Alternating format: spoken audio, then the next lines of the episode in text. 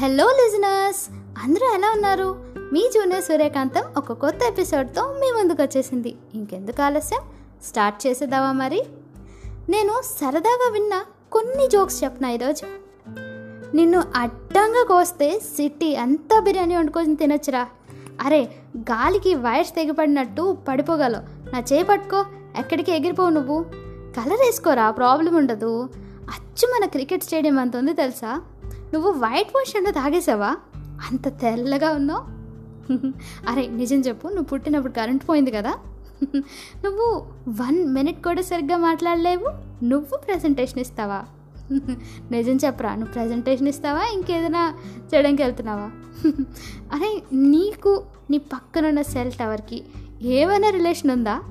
అంటే మీరు బంధువులా ఏంటి? అరే నువ్వు చక్కగా విండోస్ నుంచి వెళ్ళిపోవచ్చు తెలుసా బయటికి?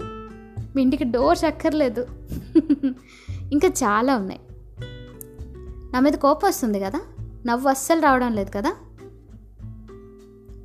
మనం ఇలాగే ఏదో రోజు ఏదో విధంగా ఇలా బాడీ షేవింగ్కి బలవుతూనే ఉన్నాం.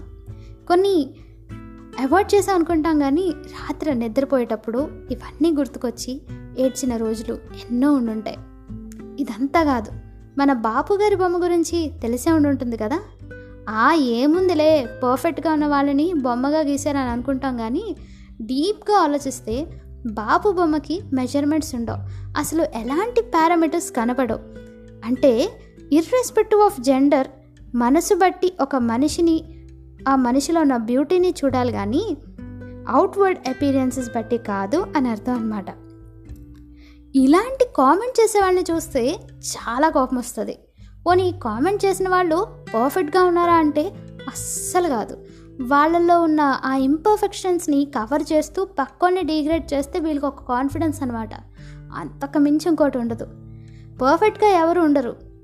పోనీ మనిషి చాలా బాగుండి మనసంతా ఎవరిని ఎలా డిగ్రేడ్ చేయాలా అని ఉంటే మాత్రం వాళ్ళని వాళ్ళు అసలైన ఇంపర్ఫెక్ట్ ఇంకా వాళ్ళని బాడీ షేవింగ్ చేసినా తప్పులేదు.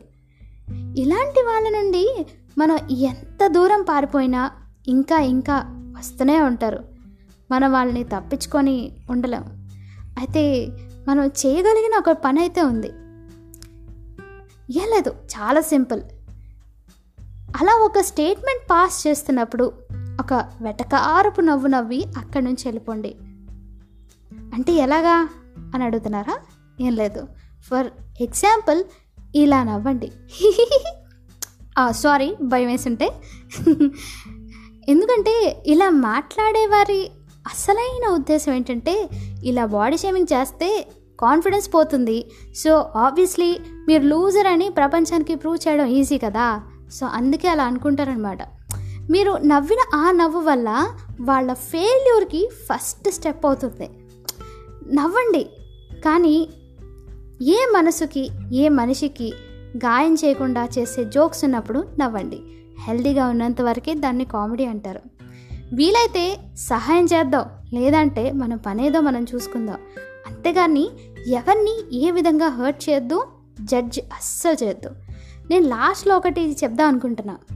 No one is born perfect. నేను ఏ బ్యాడ్ క్వాలిటీని ప్రమోట్ ప్రమోట్ అస్సలు చేయట్లేదు. ఏదో ఒక రీజన్ వల్ల ఇంపర్ఫెక్షన్స్ వస్తాయి.